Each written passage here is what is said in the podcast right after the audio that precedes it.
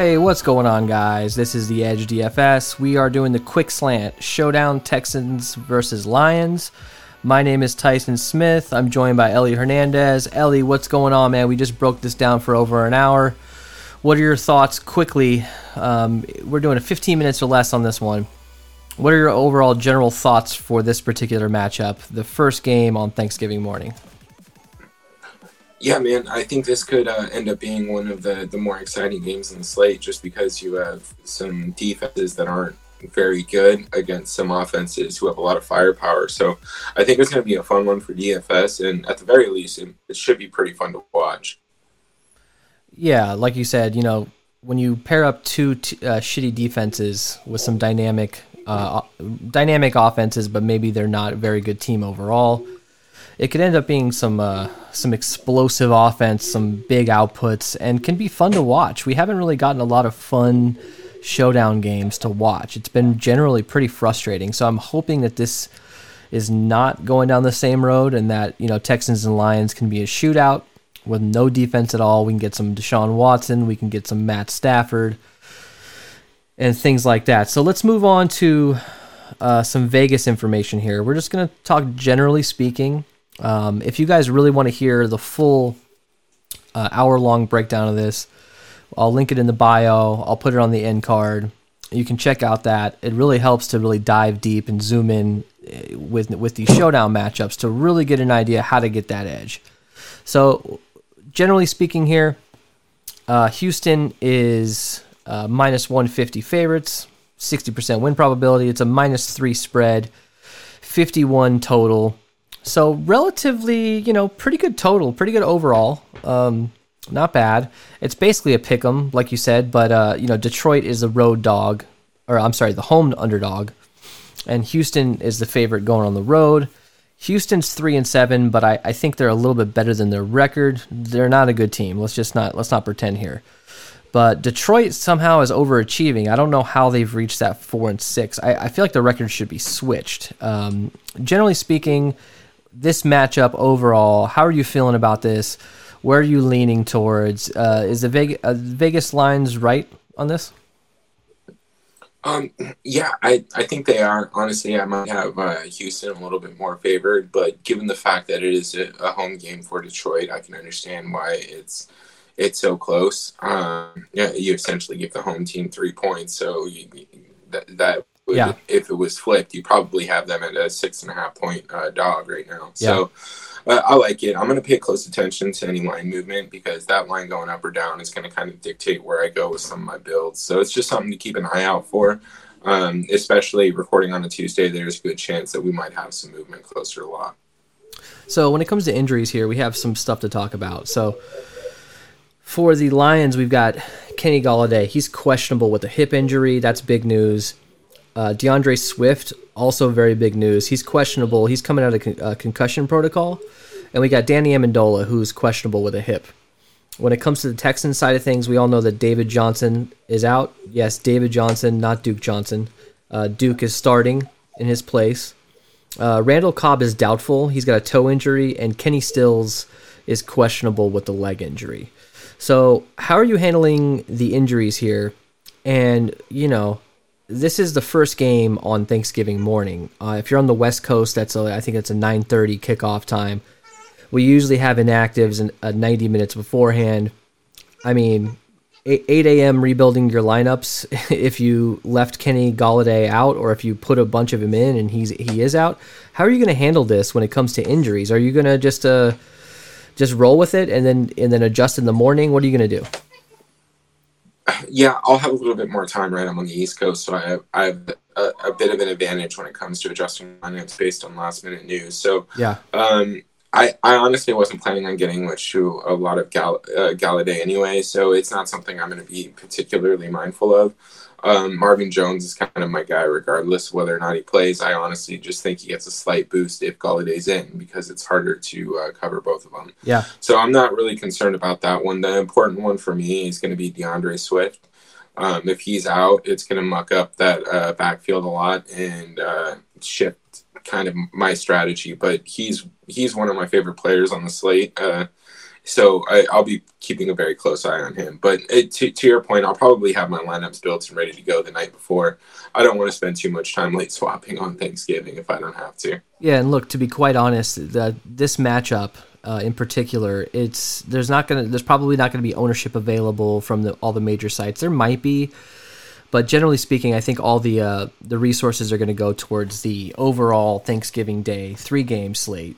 So this particular slate might be, or this particular game might be left behind when it comes to ownership, and and I'm sure there'll be projections, obviously, but you know it, it's important to figure out just if there is no ownership available, do your best to um, predict a little bit and figure out where you think. Just crunch out a bunch of lineups and see see who's ending up in your lineups. Try your best to so, sort of create your own ownership projections. They don't have to be precise, but if you can kind of get an idea where you think the ownership is going to go, it's going to help you to, to build less chalky lineups.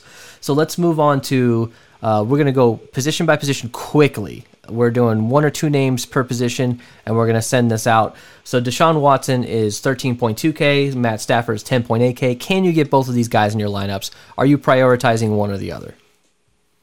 Uh, I'll be prioritizing uh, Deshaun Watson, kind of letting Matthew Stafford fall as you will. Um, I like both guys, and I think they're both in play. Yeah, Deshaun Watson is a lock. I I'm not putting him at captain. That's just not how I roll. I think he's I think he's going to be 30% plus owned in the captain if I had to take a guess. Uh, he's the one lock on the slate, uh, the one player that I can just jam in in the flex and just not have to worry about it, and then rotate Stafford in and out as I need as needed. Uh, so uh, running back wise, we've got uh, D'Andre Swift, who's questionable. He's 8,400. Uh, you got Peter Adrian Peterson at 5K flat, and then you've got Kerryon Johnson at 4,800. If D'Andre Swift is out, you got to consider Kerryon and even a little bit of Peterson. Uh, when it comes to the other side of the ball, you got Duke Johnson at 7,800. I think he's overpriced. He's not a starting running back in this league. The only reason he is starting is be- because it's out of necessity. Behind him, you got CJ Prosise. So you have options here. I, I'm more likely to fade uh, the Houston running backs and focus more on other positions. How do you handle the running backs here? Where are you looking? But besides your your Swift pick, I know you're going to go heavy on him. Where do you go besides him? Uh, I don't think I'm going to be going much else uh, other than uh, D'Andre Swift. I might have a couple lineups exposed to Duke Johnson, depending on where ownership projections have him as we get closer to lock. Uh, but uh, as of right now, I'm with you. I think he's a little too high priced. Honestly, the only guy I really have interest here is Swift. Um, the other guys may come in as pieces if I really need to fill out some uh, lineup depth and get different.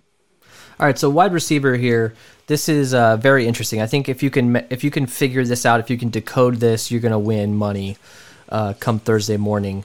Uh, you got Will Fuller at 11.2K. He's priced up quite a bit. I understand he has high upside, but it's going to be really hard to fit in him, Watson, and a, and one other high price guy. You're going to have to punt at two positions. It's very going to be very difficult. You got Brandin Cooks priced up as well at 9,800. He you know he's had an emergence lately. I think that uh, he is a good player. I just don't know. You can't get both of them in a single lineup and Deshaun Watson. It's just not possible. Um, from there, we've got Keke Coutee. Uh, hopefully, I'm saying that right. Uh, he's at 3,400. I think he's a good option, especially uh, you know on that low end. And then you got Kenny Stills at a thousand. Uh, moving to the other side, you got you got um, Kenny Golladay, like I said, who's questionable. He's at 9K straight up. Marvin Jones at 7,400. What a great price for him. I think, like you were saying in the in the intro, you were dead on. If he if if Golladay does play, I think Marvin Jones is an even better play if if Golladay is out, I'm still going to have Marvin Jones, but I maybe go a little bit less because his ownership will be inflated, and I just don't think he does as well with Golladay out when all that all the defenses concentrate on him. He just doesn't do as well historically. Uh, you got Marvin Hall at 4600 and Danny Amendola, who's also questionable at 2200. Who's your favorite guy on this slate uh, when it comes to wide receivers? It doesn't matter what the price is. Yeah, I like Will Fuller, and then after that, I think it's Marvin Jones. Those are going to be my two priorities here. Uh, Will Fuller has just been he's been outstanding this year, and I think he's in a great spot to continue to smash. And Marvin Jones, again, he's got the upside. He's going to get the volume. He's healthy, and uh, I I think with his price tag, it's going to be hard not to get a bunch of them. So when it comes to tight end, we got Hockenson, T.J. Hockenson, seventy two hundred. been sort of disappointing this year, but he does have a reasonable floor. Uh, you've got Jordan Akins uh, for the Texans at 5,600, and you got Darren Fells at 2,600. Now, look, real quick, we'll talk about Houston side. I, there's not really much to talk about on Detroit. I think T.J. Hockenson is a good option. Try to fit him in in a decent amount of your lineups. Get exposure to him because he can definitely have a touchdown or two. Uh, when it comes to Jordan Akins versus Darren Fells, I personally would prefer Darren Fells. Darren Fells has been the number one guy traditionally over the past two seasons. Jordan Akins has had a, a game or two that have that's gone his way recently. He's trending up, and so is his price. I don't think at 5600 you can really get too much of him. I'd rather get Darren Fells any day. If you look at his his fantasy history, Darren Fells is the more consistent player, and he has more of a higher ceiling. I'm not going to really concentrate on either of these guys, like going too heavy on them, but I'm going to have more Fells than than Akins. What about you?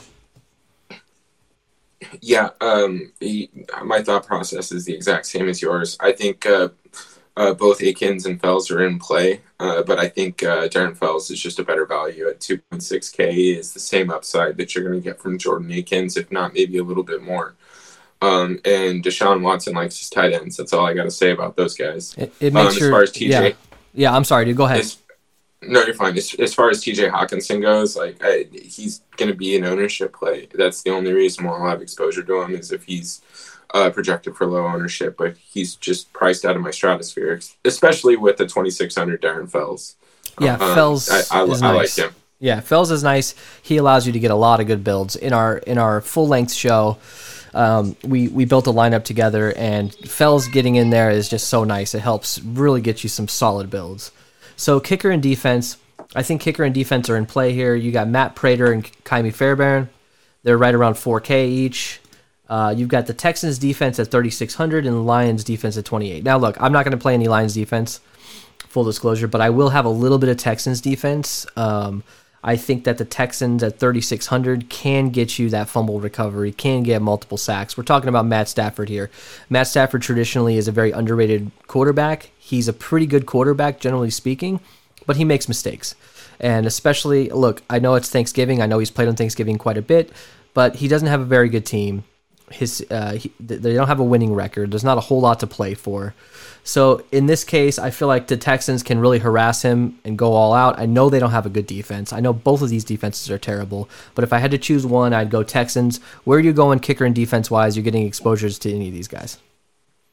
Yeah, I mean, I think they're all in play. Uh, it's going to be uh, largely dependent on any line movements that we get. Uh, how how much I play them. If we go down, I'll probably have a little bit more of the defenses and kickers. And if we go up, I'll probably fade uh, the defenses a little bit more. But uh, both these kickers are um, semi nicely priced, and until we see some clear value open up on the slate, there's a good chance that you're going to need pieces of them to just build normally and get guys that you want into to good spots. So I think they're all in play. Um, again, it this game could easily be 38 to 35 or it could be 10 to 7 so yeah. you just need to build for, uh, for, a specific game script and just try and maintain consistency throughout your lineup. So ellie spit some knowledge to us about your general strategies here when it comes to building lineups roster construction. Uh, talk about four two stacks five ones two fours etc etc tell us where you're headed down here and how do we get leverage in the captain? How do we find that right guy to play in the captain so this is an interesting slate with the line being so close. It's important to pay attention to uh, what that generally implies for ownership. Um, it, I would assume that we're going to end up seeing a little bit more uh, uh, three-three lineups than we would normally expect from a Detroit Lions team um, playing against a shitty Houston team. But at the end of the day, I mean, uh, it's a three point spread, so people are going to be playing both sides of the ball. I think you kind of just need to take a stand on this particular slate and identify who you think is going to be playing from ahead and stack their run offense against uh, the other team's uh, pass uh, pass attack. I think that's what's going to give you the most leverage here. And if you go with a low low low owned captain, then you save a little bit of money and you don't have to get as crazy in those flex spots. And you can jam in guys like uh, Marvin Jones and still pay up for Will Fuller. So I think there's a lot of flexibility given the fact that the um, the Lions side of the ball is just so inconsistently priced that it gives us a little bit of opportunity here. And yeah, my light just went out right now. That's all right, dude. But um, yeah. but yeah, I, I think it's going to be fun. I'm going to be looking heavy into four two, and I'm probably going to uh, uh, lean towards uh, the Texans' way um, in my my particular builds. All right, guys, thank you so much for joining us. If you want to check out that full video, we go into Fate of the Night, we go into Crown Their Ass. We're having some fun. Uh, we really zoom in on this slate and talk about each players down to the third, fourth string, fifth string players. So really, you can really find an edge. So check that video out. It'll be linked in the bio. Uh, have a great Thanksgiving, and uh, we'll see you guys for the next video. See you guys later. Thank you.